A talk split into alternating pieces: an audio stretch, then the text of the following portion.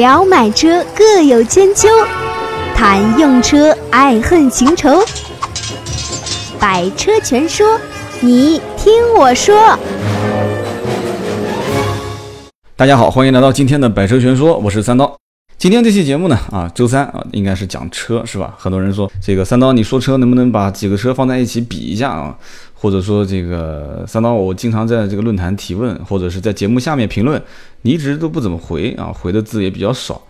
实话实讲啊，这个我是一对多，一个人对多个人，有的时候时间真的，你看上去好像我我付出的就那么一点点，但实际上我这边的工作量还是蛮大的啊。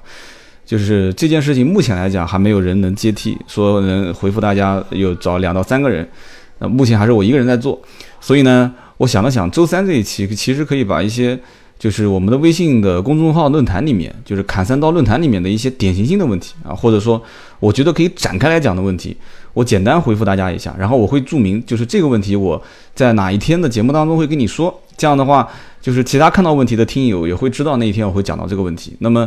感兴趣的人会听，然后同时提这个问题的听友，那天我会详细的展开来讲。那么最近一段时间，应该有几有几个听友要，如果是关注论坛的话，应该发现了啊，有一些问题我已经把它打包放到今天这一期节目里面来说了。那么今天这期节目呢，呃，开场我也不多废话，反正这个记得加微信啊，加微信盾牌的微信 at contact c u n t a c t 微信之后呢，然后盾牌会咨询一下，就是你是哪个地区的人，然后大概是了了解一下什么样的车型，或者是呃怎么个想怎么个参与方法，就是因为这里面有很多群嘛，那会把你拉到相应的群里面去，大家可以敞开来交流啊。群的交流方式有个好处是什么呢？就是。呃，各个区域的群，如果你是买车的话，你比方说是华东群或者江苏群啊，那么你可以跟这边当地很多人，就是他们可能也是正好最近一段时间也在买同级别的车啊，呃，比较包括养车、用车、改装车群里面可能也会有一些人给你一些建议，我觉得不错啊，这样的一个讨论的社区啊，但起了个名字嘛 啊，这个讲起来我自己都有点脸红啊，这个也是我们这个小小的团队大家共同想的。啊，就三刀三刀嘛，所以就取了一个社群的名字叫刀客啊，刀客家族。那么大家如果想加入的话啊，我们的专辑的封面二维码也是可以扫描直接进群的啊。然后同时你加这个 A T C U N T A C T 的这这个这个这个微信号也可以啊，盾牌会把你加到群里面啊。其实啰嗦这么多啊，我们今天好好来聊一聊啊，就是我们的论坛里面很多人问的问题。那么开门第一个问题啊，当时我就想拿手机去回复的，后来我发现。需要打的东西太多了，我还是节目里面聊比较好啊。这哥们儿当时是这样子问的啊，这哥们儿是这么问的，他说旅行车在国内为什么这么冷门？那我不知道是不是这哥们儿在国外，还是说已经回国了，还是怎么样啊？就我看头像应该是个是个是个是个大老爷们儿啊。但你要是女同志，那我只能说 sorry 啊。那么我我回答你这个问题，其实一句话就可以搞定了啊，就是说孩子不够多啊，然后路不够好，货物需要装载的这个需求量太少啊。那么展开来讲是什么个意思呢？其实国内目前来讲，我还没有看到有这种，就是旅行车的这种氛围啊。玩旅行车其实是个氛围。其实在我个人看来的话，将来旅行版的车型，包括这种 MPV 啊，就是七座的标准型的这种 MPV 的话，应该还会相对比较畅销啊。因为这个怎么说呢？现在反正独生子女政策也放开了嘛，对吧？两个三个，只要你有钱能养得起，都能生。而且以前是生儿子一定要去给买套房，现在好像我跟身边很多人聊天，我发现也不存在这个问题了啊，也不存在这个问题了。这几方面原因，一个呢就是当地人可能就是手上应该都不止一套房啊，最起码父母住一套，自己一套，对吧？那么父母百年之后那一套还是你的，对吧？那么就算现在。自己那一套可能也是父母代买的，那么自己我觉得稍微努力一点的话，自己在在平生之年吧，就孩子成年之前，苦一套房子的钱应该不会有太大问题吧？起码贷款买套房子的钱，付个首付应该问题不大，所以将来这个房子应该不会是太大的问题。而车子这一块的话，如果说是夫妻两个人带一个小的啊，如果再加上父母，那就是五座，这是绝大多数家庭的标配。那么一旦要是多一个孩子的话，那就是六个人，那就是百分之百五座车是肯定不够用了。那一般很少一个家庭出行说是开两台车，所以呢，其实七座车一直都是还不算太太难销售的，因为它有这么一部分人群。那么旅行版的车就是就存在这这么一个很尴尬的现象了，它既不是七座车，那么后排空间呢，啊，包括后座空间呢，相对来讲也比较适合去啊长途旅行，因为因为可以放很多东西嘛，那。那么这首先就是个定位问题了啊，就是说七座的买七座的车主，他不会定义去买旅行版的车，因为你是五座的。那么买五座车的人又没有太多的这种旅行的需求，就是后备箱空间容积那么大的需求，所以这个车而且配置一般都还比较高。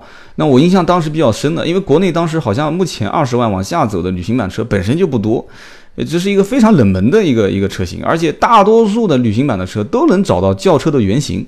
比方说，大家其实都比较熟悉的这个别克凯越的旅行旅行版啊，别克凯越旅行版低配也要十二三万啊，高配要十四五万。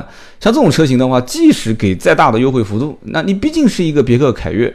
凯越这个车，你知道，在大家老百姓的心里面当中，基本上定价就在十万块钱上下啊，这样一个级别。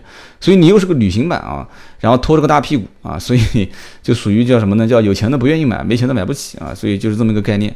那么再往上走的话，像大众的高尔夫的旅行版啊，大众的高旅啊，也是进口的高尔夫。所以，所以很多人也会就特特别喜欢这个车的，而且。买大众的高旅的人，大部分都会有一定的留学背景啊，而且都是欧洲留学背景啊，就是开这个车可能开惯了，回国以后就买一辆。包括奔驰的 C 旅啊，奔驰的 C 旅也是啊，配置都比较高，奔驰的 C 三零零啊，旅行版。那么其实还有一些车根本甚至于因为不看好国内这个市场，所以基本上就不在国内生产了啊。你像比方说阿特兹，很多人说阿特兹我很熟啊。啊，但是阿特兹旅行版现在目前很多人可能都没看过啊，这个版本，所以阿特兹旅行版其实在在国外也是非常畅销的一个车啊，就感觉也是原汁原味的，绝对不是那种很生硬的长个屁股出来的，所以这就是对旅行版的三刀的一些一些看法，而且还有一个就是国内对很多的关于旅行版这种车型的一些怎么说呢，就是配置方面的东西，它会有一些限制啊，我指的是什么呢？就比方说旅行版的车一般。啊，我为什么前面讲路不够好呢？就是旅行版的车看上去都是就是趴趴的，就是细长条形的啊，就是就又低又矮，然后上面有个行李架，呃，本身就不太符合中国人的审美观啊，而且开上去开出来就大家觉得像个货车啊，就就是哎张老板，你这个平时买个车怎么还还搞个这么大个后后备箱啊？是不是要拖货啊什么的啊？所以呢，就就不够尊贵啊，不够尊贵。买轿车嘛，大家都想要尊贵是吧？所以呢，这个顶上的行李箱能不能放行李架啊？就是这个车顶行李箱。啊，后面的这个拖钩能不能拖车？包括能不能去拖这个自行车架啊？就是有一个小钩子伸出来，可以把自行车卡上去的。那么现在现在像很多城市啊，就是说我们也身边亲身经历过，就是一个城市它是可以的，交警一般都不拦啊，一般都是算啊沿海城市啊，或者是一线城市啊。但有些城市到了三四线城市之后，它这个其实还甚至真的会有交警去拦啊，拦下来之后还会给你相关开一个罚单啊。所以国家相应的法律还不是很健全，会对于这方面啊。就是有些地方你后面拖个像房子一样的这种，就是一个拖挂拖挂车啊，你你你开的是一个 C 一的驾照啊，然后你车子的这个款型又是个五座车，所以呢就可能会出现一些问题啊，所以国内这些法律都不是很完善。所以讲了这么多啊，所以这就是为什么旅行车在国内这么冷门啊，就是各方面的原因啊，孩子不够多，路不够好啊，货物装载的需求量比较少啊，甚至就是法律法规各方面都不健全啊，有钱的买不起，没钱的啊，没钱的买不起，有钱的不想买 啊，反正就是一堆的问题。所以说旅行车什么时候能火啊？我觉得旅行车能火的日子还是比较漫长的啊。首先要七座车先火起来啊，旅行车慢慢的可能才会火起来。啊，这是我当时回答这个，呃，就是这个论坛里面一个听友，当时就回答了几个字，所以今天我就展开来跟你聊一下。那么我们接着往下看啊，我反正一期节目我大概能选个应该在十个问题左右吧，应该。那我们接着往下聊吧，反正我又找了一个问题，就是什么呢？就是这哥们儿当时是这么问的，他说试驾车只有顶配车型，而且动力配置和我想买的低配都不一样。你说的这个问题啊，我跟你讲，我也遇到了啊，对我遇到这个什么车呢？就还是不说为好吧。等我说了之后说啊，三刀，原来你在看这个车啊！我在 4S 店甚至还曾经碰到个碰到过一个听友啊。那天我是这个提车提了一段时间了吧啊，发生了一点小问题啊。但反正车子买来都是修的嘛，对吧？偶尔才能上路开一开。我估计这个听友也在听啊。那天在那个某 4S 店，我们俩遇到了啊。他看到我，因为他看过我微博，所以知道我长什么样子。说，哎，你是不是三刀？我他呢当时在订另外一款车啊，也也是也是。这个土豪啊，订的都是这个一百万上下的车。后来聊了一下，就是我当时在试驾的时候，我也发现这个问题，就是说，包括以前在 4S 店，我自己在奥迪 4S 店也是一样的。但是平心而论，奥迪还算好啊，因为各个配置，奥迪呢一般，你说你试个 A4，你总不可能给你一个运动版嘛，对不对？你要如果说是 A4 开运动版，那很多人就不试了，对吧？运动版不管是从对发动机的功率啊，还是说从这个悬挂啊，它是可变悬挂。还是从整个的方向盘，方向盘是运动打孔的这个方向盘，所以说你不能这样子玩啊，你稍微配置高一点，大家都能接受啊。比方说你多个一键启动啊，啊无钥匙进入啊，这个这个叫什么？那真皮座椅电加热啊，或者是多个什么后排出风口，这些大家都能接受，因为开起来感觉基本上都跟啊中低配差不多。那么这个哥们儿呢，应该都遇到了这样的一个问题，就是可能配置太高了啊，所以他买的我不知道你讲的是什么车啊，所以有当时底下这个回复还是比较经典的啊，有哥们儿这么讲说，如果动力配置不一样，特别是动力不一样的时候啊，你可以根据它的发动机的功率啊，是不是增加了百分之二十，你油门就踩三分之二就可以了嘛，油门踩三分之二，这样子可以测试它这个低配车型的油门踩到底的感觉啊，啊，这完全不是这样子的啊，这太有才了啊。就讲的是有道理的，就是说动力悬挂啊，包括变速箱是否一致，这是一个很关键的因素。这什么意思呢？就是说，比方讲它的悬挂，如果你的低配，就是你今天去买的是低配，但是你现在试的这台车的高配的悬挂是空气悬挂啊，那你试的是一个非空气悬挂，那可能这上面就会有比较大的区别。那么如果说你选你试驾的这个低配啊，功率和高配的功率差很多啊，就像比方说这个很多车型，它高配跟低配功率可能差到百分之二十。啊，扭矩可能也差到百分之十五到二十，那么这个时候你去试，可能整个动力来讲的话，甚至于，呃，一个是一点六 T 啊，一个是二点零 T 啊，甚至于一个是二点零 T，一个是二点五自然吸气，那这个时候我觉得你试驾。可能还是真的比较，这就比较坑了啊！你因为它，你比方说我要买二点零 T，但它只有二点五的试驾车，那这个试的感觉是完全不一样的。所以呢，我当时提出这样的一个一个建议啊，就是你可以参加他们的车友会，因为车友会里面都一般是同一款车型啊，同一款车型高低中配都有。那如果说你要是没车的话，一般车友会都会组织一些什么自驾游之类的，可以拼车嘛，对吧？拼车可以给费用。所以呢，这个去的时候你可以试乘嘛，对吧？回来的时候如果对方开累了嘛，你还可以试驾，这不就正好了吗？对不对？就把这个车子来回都给开了。车友会确实是一个比较好的一个选择，而且在每个城市同一个车的车友会还不止一个。所以呢，我觉得，呃，这是一个好的方式。但有些人讲说，哎，我们当地连车友会都没有。如果连车友会都没有的话，那我的个人建议是这样子的啊，你就要多花点心思和功课了啊。这个干嘛呢？就是你看一看这款车。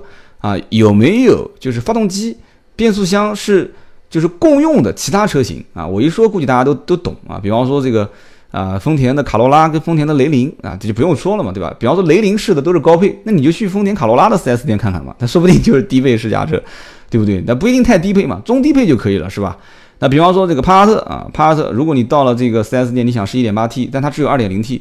你去一汽大众就是了，对吧？你去一汽大众试迈腾不就行了嘛，对不对？迈腾发动机不是跟它都一样的嘛，对吧？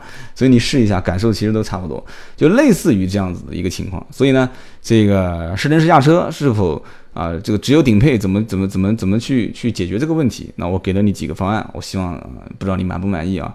啊，希望你在论坛里面可以再回复我一下啊。好，那我们接着往下看啊，也是一个铁粉啊，这个铁粉当时是。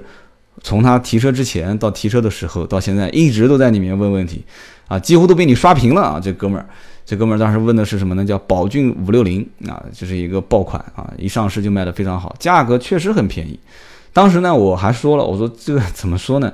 如果图性价比，而且又特别喜欢开这个所谓的 SUV 车型的话，啊，这个怎么讲呢？你就先先买一个试试呗。反正这个这个车子也是，我不太敢讲说它有多好，但是因为。就是这么便宜的价格去去做这样的一款车，我总就怕它在看不见的地方会偷工减料啊。所以这哥们儿当时就问了问了一个问题，他说我车提回来了，我现在发现一个问题。然后他那天还在问问题的时候，顺便问了一句，他说刀哥，你当时推荐我不要买这个车啊，你现在是不是有点幸灾乐祸啊？我非常郑重的告诉你一点，我肯定没有幸灾乐祸啊。哎，怎么我是这个表情啊？反正我我一定是没有幸灾乐祸啊，因为这个我们有问题解决问题啊。他问我这个退车还是补偿啊？怎么补偿？其实这退车呢，我说实话啊，你就不要想了啊，你去看看这个三包手册，就是说你如果同一个问题啊发生了之后，你现在不是新车吗？我看你才开了九百多公里啊，哎，但你油耗发，我看你发的这个图片还不错啊，显示是五点一升啊，我估计你是不是长期跑高速啊？就拉的就是高速，所以油耗比较少。他说什么个问题呢？就是整个档位偏左。整个档位偏左，然后你挂空档的时候呢，感觉很松动。就是你讲的松动，我不知道是怎么理解的，是不是就是你挂空档的时候，怠速的时候，你这个档位手放上去，因为你手抓到这个档位的时候，感觉这个档在来回晃，是不是这样的一个感觉啊？其实我个人觉得啊，其实这个很正常。为什么这么讲呢？就是我原来最早就是在某企业啊，就是当时开这个瑞风。的时候，我就很明显的感觉到了这一点。它这个档位的行程很长，而且它档把本身也很长啊。然后我推档位的时候，就感觉它所有的档位确实都往都往左边偏。我不知道什么原因，我当时还以为说这个车是因为就是这个单位里面开的人比较多。所以大家都比较暴力驾驶啊，暴力驾驶，你知道？你看推一档、推二档，大家去想一想，推一档、推二档，就是你你天生都是往左搬嘛，对吧？你推五档的概率都比较小啊，那一般都没有六档，倒档的这个推的概率一般也就推一次，但是一二一二三一二三这几个档推的都比较多，所以是不是左边因为来回磨损，来回磨损空隙比较大，所以才会整个档位偏左？当时我因为不懂车，所以我就是乱想的，所以我才就在想是不是这么回事？但是你这个是新车。所以我就不知道该怎么解释了啊。那么你要去试一下他们的试驾车是不是也是这样啊？所以当时论坛里面你讲，你说他们检查完之后也说帮你去啊跟厂家反映这个情况，那就说明他们已经承认这是一个问题。所以你说那到底是退车还是补偿？退车你要记住一点啊，你回去看看你的这个质保手册。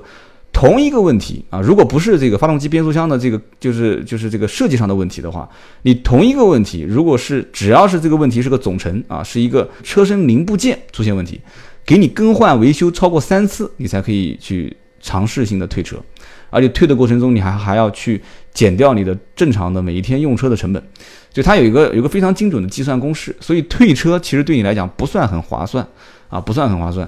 那么补偿的话，我觉得。呃，你说什么？就算送保养啊，就算送这个都不值钱。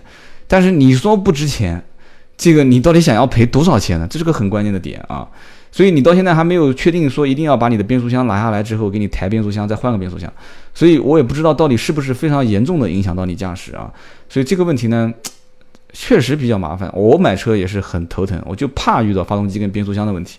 所以呢，你还是最好是多再试几台。啊，不同的这个宝骏五六零，如果这个问题是普遍都在啊，但是也不怎么影响驾驶的话，哎，怎么说呢？我说一句话，可能你太不太爱听啊，就是车子买来就是修的啊，偶尔才能上路开开，就是你就反正将就将就就开着吧，反正这个油耗我看五点一也不错嘛，说不定抬了变速箱再放个变速箱上去之后，你就变成十点一了，这个不是吓你啊，不是吓你，不是吓你，这个有可能是真的 啊，这个这反正就是五点一的油耗。变速箱如果不是太大问题，正常开啊。那么我们继续往下看啊。想和三刀互动，你也可以搜索微博、微信“百车全说”。那么还有一个朋友是这么问的，说这个 CX 杠五的创驰蓝天技术到底有什么用啊？我们论坛里面很多高手啊，就有些人就开始跟你讲了，说啊，你有没有听过阿特金森循环 啊？啊，这个是高手，是高手。然后有些哥们儿也在讲，说这个。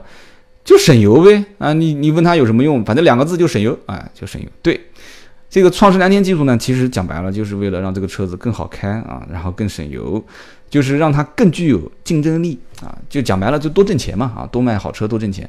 然后呢，这个马自达的创世蓝天技术其实它就是一个可变悬挂的叫可变循环的一个引擎。那么这个可变循环引擎其实。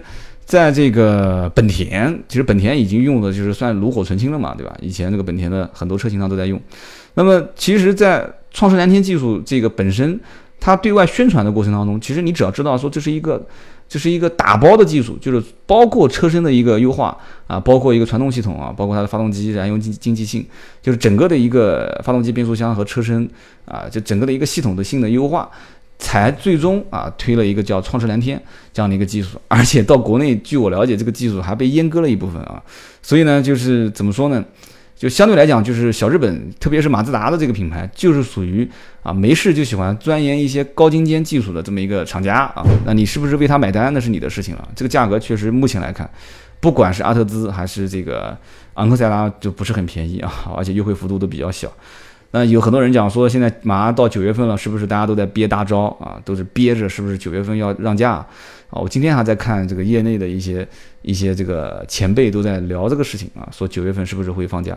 我个人觉得啊，如果说九月份价格大降的话，这反而是件坏事啊。当然了，很多人要买车的人觉得说，三刀啊，你怎么这样说啊？这九月份要是让价格，那我九月份买的不就不就划算了吗？我告诉你，如果九月份大放价格的话，那就坏了。我跟你讲，那就坏了，那就会一路不止的往下跌。而且今年要是跌，特别是就是因为现在都是厮杀，就是互相咬着对方嘛，对吧？这个大众啊，包括日韩系车品牌都在看着，就互相之间谁在动啊？你要动，我跟到动啊！就是大家没说是你动我不动的。中国人又是属于买涨不买跌啊。那你要是一跌而且是大幅跳水的话，九月份，我觉得这不是一个非常明智的选择啊，适当的让一让问题不大。而且现在很多厂家其实给经销商的压力都不是很大，全年的任务放的都相对来讲比较宽啊，所以说我个人认为放太低价格的可能性不大啊，所以什么时候该入手，现在反正有车展，差不多价格就可以入手了。那么我们接着往下看啊。有个哥们儿问啊，说中华 V 三怎么样啊？实话实讲，这车没试过啊，没试过。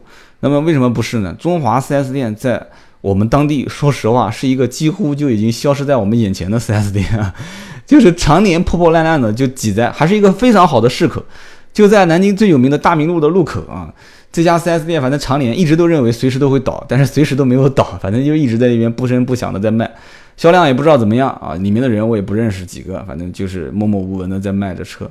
反正中华的 V 三，实话讲啊，这车，这个从上市之之初啊，我一直都有关注。为什么呢？因为小型 SUV 还是比较火的啊，不管是哈弗的什么 H 一啊，呃，长安的 CS 三五啊，包括这个中华的 V 三啊，包括江淮的这个 S 三。那么其实当时我看这个车的时候呢，我觉得是什么呢？就是前面看像宝马，太像宝马了啊。所以你看它是哪个厂家的，所以你就知道了嘛，中华嘛，对吧？宝马在哪边产的，中华在哪边产的，你就知道。所以，而且这个中华前面还有两个字嘛，对吧？华晨，呃，宝马前面有两个字啊，华晨啊，所以大家就懂了。它前面看的像宝马，那么侧面看像谁呢？啊，侧面看就像几乎所有的啊，就是不是所有的，绝大部分的国产的 SUV 都想模仿的一个绝对畅销的车型，但是现在其实销量也一般了。侧面像极光啊，所以前面像宝马，侧面像极光。这个车如果说呃你要说它外形不好看，那是说假话啊，还行还行还行。那么就是说怎么讲呢？在没有一个好的创意的情况下，尽量模仿畅销车型还是比较理智的一个选择啊。但是呢，如果早一点上市，这个车应该卖的还不错。但是现在目前来看的话啊，前有哈佛的 H 一，后有长安的 CS 三五啊，侧面又有江淮的 S 三，所以呢，它现在上市去拼市场，再加上还有很多的一些合资的小型车型啊，都开始大降价。所以怎么讲呢？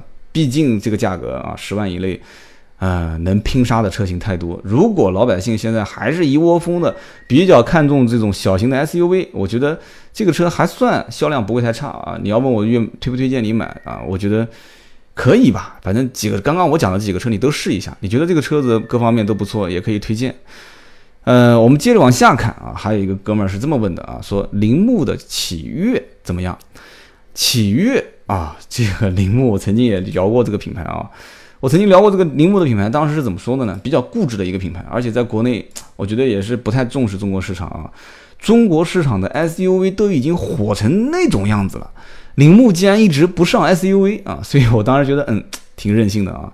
你说你常年卖那个铃木的小雨燕啊，然后卖这个铃木的奥拓，你你你觉得这个品牌能在国内挣到钱吗？啊，我觉得是绝对挣不到钱的，一定要往上走啊！中国不会是像。这个日本这样的一个一个国家一样，就是说突然之间小型车、微型车开始大爆发，你要想让它让它大爆发，我估计很久很久以后有可能会有这样的一天啊。但是至少在目前来看，这种微型车爆发啊，包括像日本还有那个叫 K Car，我曾经给你们讲过啊，就是发动机的排量包括尺寸更加小、严格控制的这样的一个 K Car，那么在国内想流行起来，那是太难太难了啊。所以铃木。啊，还是很任性啊！这么多年一直都不知道怎么熬过来的啊，这日子肯定不好过。那么现在开始啊，用这个铃木的启悦想要去冲这个这个也是最难厮杀的这个市场啊，就是呃怎么说呢？A 级车的市场。那么定价也还好啊，比较有诚意。这个车子的配置啊、空间啊都没什么问题。然后呢，开过这个铃木车的人都知道，就油耗各方面都是它的强项啊。它做这种小型的发动机啊，还是油耗非常不错的，而且开起来动力也不错。但是就是亏就亏在它的品牌上，而且它的这个营销手段也是相对来讲，铃木的这个品牌营销还是比较弱的啊。因为毕竟之前没有挣到钱嘛，所以他哪来那么多钱去营销呢？所以呢，包括他之之前我们看到的什么什么凯泽西啦啊，包括这个利亚纳啊这些车啊，风裕啊，现在大家很多人也在问啊，风裕这车怎么样？反正不管怎么讲，不管是中型车还是紧凑型车，还是这种小型的 SUV。就是说，铃木现在整个所有车型都是在苦苦挣扎，而且每一个对手相对来讲都随时随地可以拿出来很多的这个这个高精尖的技术啊，不管是忽悠还不是忽悠，你铃木你好歹也得包装包装嘛，对吧？对吧？你看看日本的那几个丰田、本田啊，包括马自达啊，包括日产啊，动不动什么创世蓝天技术啊，动不动地球梦，你怎么得整点东西出来？所以这整不出东西来。现在你问我这车能不能买啊？我说能买啊，但是只能说是家用啊。你将来如果一转手要想在二手车市场上去卖的话，那真的是亏得你裤子都要脱掉了啊！所以说这个车就是我的评价。那我们接着往下看啊，这才几个问题啊，已经聊了二十五分钟了。一个哥们儿问说，CRV 2.0风尚和奇骏2.5四驱啊，这个怎么考虑？贵三万，就给你讲一句话吧，贵三万基本上就可以上一个档次了啊，而不是说从2.0到2.5四驱啊。我个人认为 CRV 跟奇骏还是一个档次的。那么你一定要问我说，CRV 跟奇骏怎么选啊？我个人是比较偏好 CRV 的。啊，我觉得 CRV 就是本田的这种，就是整个车的驾驶的感受，我我还是比较偏好的，就是那种偏沉稳一些啊。然后呢，油门也不是那么太，呃，日产在我感觉是油门偏软啊，就是你怎么踩的不得劲啊。这个不得劲好像是东北话是吧？我讲的不标准啊。那么这个丰田呢是有点就是神经质，油门一踩，它那个它那个转速的上升是比较神经质的。我觉得本田的调校就比较线性啊，我比较喜欢这种感觉啊。就是你即使说本田 CRV 的屁股再丑啊，当然了，我也不会买它的新款 CRV 啊。但是如果说你要让我说几个车当中哪个开的是三刀觉得最舒服的，比较推荐的，而且空间啊，反正家用啊，包括它的返修率也很低，我一直在节目里面经常会提嘛。那虽然说本田这个品牌已经被这个叫某某啊，不叫某某，直接说吧，就小强实验室啊，包括这个拆车坊已经黑的不像个样了。但是我仍然说啊，这本田其实还是比较在日系所有品牌车型当中，还算是比较厚道的一个厂家，而且也是比较低调，技术方面也是比较扎实，而且经销商网点各方面的服务也比较到位的这么一个品牌啊。这个品，我觉得本田可以适当的给节目赞助了啊，啊，就是我个人感觉啊，个人感觉，实话实说。那么奇骏现在目前性价比也不错，但是两个车如果是贵三万，你要让我推荐啊，不用讲，CRV 二点零风尚。那么。还有一个哥们儿是这么问的啊，途观，他说途观的后排安全带的卡扣能否卸载掉啊？老婆抱着孩子坐在后面有点多余。首先啊，你家孩子估计不大啊，我想问你，老婆的意见你遵循过没有啊？老婆希望不系安全带吗？啊，这是一个问题。其次，你为什么就不整个儿童座椅呢？我就搞不懂了啊！我不知道你是什么车，带不带那个儿童座椅卡扣啊？如果不带卡扣的话，安全带是绑定你儿童座椅的唯一条件啊。那么我觉得你问这个问题就有点多余啊，而不是说卡口有点多余。安全一定是上路的唯一标准啊，所以说安全带卡扣你不要问能不能卸载了啊，让你老婆孩子把这个安全带系好。如果孩子还小的话，一定一定记得，一定记得要坐在儿童座椅上面，真的啊，不怕万一啊，不怕一万就怕万一啊。那我们接着往下聊啊，还有两个问题，这哥们儿问说上路二十五万轿车还是 SUV？家里有一台明锐，哎。这个是很多听友可能同时会遇到的问题点啊，但是你不一定家里是明锐啊，你家里面可能是一台 A 级车。我个人的感觉是什么呢？就是你当年买台 A 级车，啊，买台紧凑型小的这个家用轿车，这个过渡一下，或者说是这可能刚工作，这个收入相对比较稳啊，甚至可能这一台车还是你父母给了点钱啊，家里面凑一凑。那么现在家里面经济条件好一点啦，啊，可能你也当了个小领导啦，这个整体的这个对品牌啦、生活质量啦开始有一点要求了。啊，这个不管是说装逼也好，还是说出去这个撑撑面子也好，反正你肯定是想要上路二十五啊，买辆这个比较能撑门面的车。如果说你是对品牌的关注度比车子的实用性要高的话，我觉得你可以这样考虑啊。首先，要不买合资品牌的 B 级车，要不就买豪华品牌的 A 级车。那么如果说豪华品牌的话，那那一般正常的话，比方说 A 一、A 三，那 A 一肯定你偏小了嘛，因为之前你开明锐，A 三可以看一看。那么 A 四 A 四如果裸你说是上路上路那就基本上搞不定了。如果是裸车的话啊，稍微就是往上蹦一蹦，裸车二十五，奥迪 A 四最低配是可以的。那加上税啊、保险什么的，基本上也要靠三十了啊，就你自己选择了。那么合资品牌二十五的车太多了嘛，对吧？太多太多了，帕萨特啊、迈腾啊这些车，对你。明锐来讲的话，也算是上了一个档次，对吧？然后丰田啊，把丰田的，比方说像凯美瑞啊，啊，包括这个雅阁啊，本田的啊，包括日产的天籁啊，这些就不用讲，太多了嘛。啊，现在甚至于连这个自主品牌也开始往二十万上面奔了啊。但是自主品牌估计你也不会考虑，所以反正这个就是能选的车型很多。你是不是选 SUV 呢？啊，我个人建议你参考我之前啊评价 CRV 2.0跟奇骏的这个2.5四驱的这个问题点。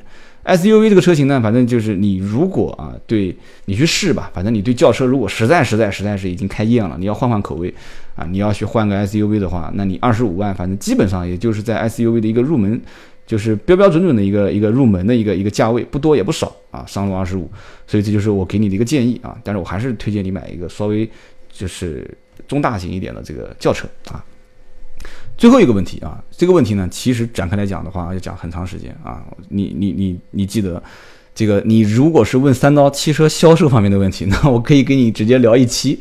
所以作为简单的收尾啊，最后一个问题，那么有个朋友是这么问的，说我想做汽车销售，怎么提高交流能力啊？我简单讲几点啊。首先，交流的能力，如果你今天能发帖子问我啊，你现在肯定是个成年人了。我觉得交流的能力你已经基本上定型了。这个话虽然说起来让人觉得很绝望啊，就是我是这么认为的。我觉得人只要是到了工作这个年龄啊，基本上你的交流能力都已经定型了。想让你从一个内向、不太善于善于交际的这个这个状态，突然让你变成一个特别容易跟人家自来熟，然后交际能力很强的这样的一个人，目前在我身边还没看到啊。就回家看书的、参加培训班的，反正就是什么直销啊，这个喊口号这种都有。但是骨子里面你还是一个不太擅长去交流的人，所以。其实做销售，有些人是与生俱来的啊，但是有些人是后天，可能前天前就是天生还缺那么一点能力，后天再补给就补救吧，或者不知道叫什么，就是稍微再修修修行啊，叫修行，那可能还能稍微再提升那么一点点。但是有绝大多数的啊销售方面的人，还是天生就具备这样的一个啊外向型性格，然后比较容易随机应变啊，就是情商也比较高。啊，特别是喜欢这个行业啊，所以这样的一些人还是比较多的，在我身边也有很多啊，类似就跟我现在一样的，很喜欢这个行业，然后也天天就专注于怎么去把车子卖好，这样的一大批的就是汽车界的大咖。所以呢，你说怎么提高交流能力，我只能跟你说一句话：如果你本身是一个很擅长交际的交流的一个人啊，那么你现在对车的这个行业也很擅长的话，脚踏实地的去打基础啊，看你是走技术型路线还是走这个。这个这个心理型路线啊，就是你特别能抓住客户心理啊，你可能对车辆就是专业知识一点都不懂啊，很多女性消费者呃销女性的汽车销售就是这样，车子技术可能什么都不懂，但是他特别能抓住客户心理啊。你走这个路线还是走前面我刚刚讲的，就是你走技术型路线，开口你能说出很多的客户不懂的东西，那么这个我觉得就是比较比较难能可贵的了，就你将来一定要去确定一个方向。那么其次就是不停的拓展你的知识面啊，知识面一定要广。就是不管这客户是画画的也好啊，修高速公路的也好啊，还是这个卖狗皮膏药的啊，还是说是做传销的也好，还是卖股票的，反正你各方面都懂一点啊，能聊一些时事啊。我记得最搞笑就是以前我们甚至于还培训每一个员工最近的时事新闻啊，发生什么大事啊，培训他为什么呢？因为你跟客户开口就可以聊了嘛，最近发生什么大事情了，你这样子可以拉近一些话题。所以你坐下来只是开口谈，说你今年买不买啊？你买什么车啊？你问到最低多少钱啊？我跟我们领导申请一下最低多少钱？那你基本上你你的销量不好是很正常的啊。所以说汽车销售怎么提高交流能力，这个有机会我们可以开一个完整的话题。那么今天我简单提一下，好，今天啊几个问题不算多也不算少，差不多应该有九个问题左右吧，九十个问题，聊了三十三分钟。我今天主要呢是控制一下时间跟节奏，也看一下。就是我整个在回答的过程当中啊，是不是能 hold 得住这样的一些问题点？呃，整体来讲，我感觉说的还挺爽的啊。不知道你们听的怎么样？反正听到最后都是铁粉。希望大家到我们的微信公众号“百车全说”里面留言，然后最好的方式是从移动 QQ 的。兴趣部落里面去找我们的百车全说，因为这样的话体验比较好啊。发帖留言，然后呢，我会看到你们的留言。同时，从下一周开始，周三你们的留言我会挑一些典型性的问题啊，然后放到我们的节目里面来讲。你希望我在节目里面展开的话，你也可以在你的提问里面说，三刀，你能不能在节目里面展开来讲啊？到时候我会。啊，反正我肯定论坛会回复，是不是放在节目里？我到时候会在论坛回复里面提示你。如果回复的话，我会告诉你哪一天听哪一期节目。那么好，今天的这期节目呢就到这里啊，大家记得可以加盾牌的微信 at contact，加完微信之后，盾牌会拉你到群里面来，跟大家一起啊，跟小伙伴们一起玩耍。今天这一期就到这里，我们下一期接着聊。本节目由斗志文化制作出品。